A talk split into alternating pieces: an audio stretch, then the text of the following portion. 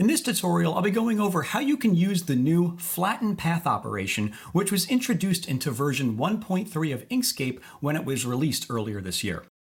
This isn't something that I've gone over on this channel yet, but it can be really useful once you know how to use it, so I wanted to show you how it works and an example of when it would be useful. So to get started, I'm going to grab my circles and ellipses tool, and I'm going to click and drag on my canvas to draw a circle. And I'm going to make that circle a light shade of gray, and I'm going to give this circle a black stroke by holding the Shift key and clicking on the black color swatch down here in the color menu. Once I've done that, I'll grab my selection tool and I'm going to click and drag on the object and then press the space bar while doing so to create copies of this object that overlap each other like that. Now, once I've created this, what I have here is a series of four individual paths that intersect and overlap each other.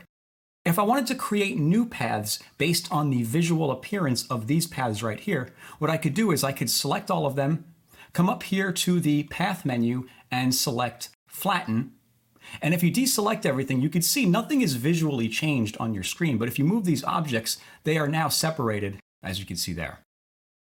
Now this is something that could always be done with Inkscape, but in the past it required a sequence of multiple path operations. Now with the flatten path operation, it could be done with one single execution. So now let's go over an example of when something like this can be useful. I'm going to grab the circles and ellipses tool again, and I'm going to click and drag while holding control to create a perfectly round circle. And I'm going to open up my fill and stroke menu by double clicking the color stripe down here. And I'm going to bring the opacity of this down roughly in half. Now I'll grab my selection tool, I'll click on the object so I get my rotation handles, and I'm going to take this rotation center and move this down. I'm going to hold my control key while I do that so that it locks it onto the vertical axis, and I'm going to move the rotation center down to about here. And once I've done that, I'm going to grab this corner rotation handle and I'm going to hold my control key while I do this to lock it onto 15 degree increments.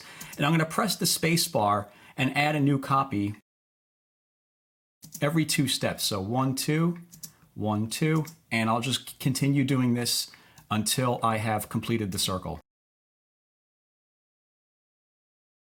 So what I have now is an array of circles that follow a circular pattern. What I'm going to do is I'm going to select all of these circles and I'll come up here to the path menu and I'm going to select combine. And it's, it's going to combine all of those together into a single shape as you can see here.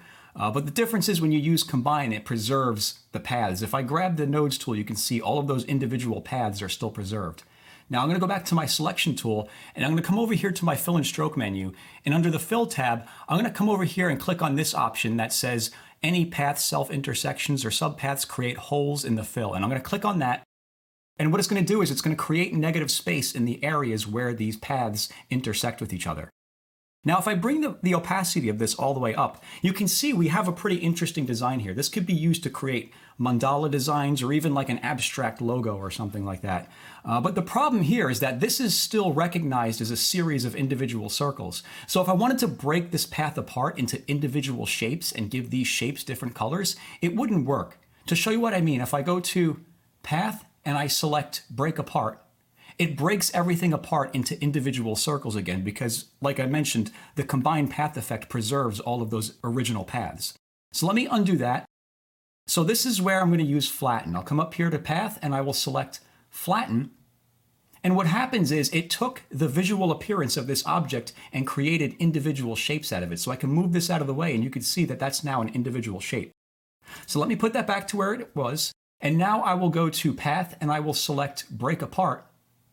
And now I have all of these individual objects that I could select and color if I want to. And that's just one example of what you can do with the new flatten path effect. If you found this lesson useful, then consider checking out my Inkscape Masterclass.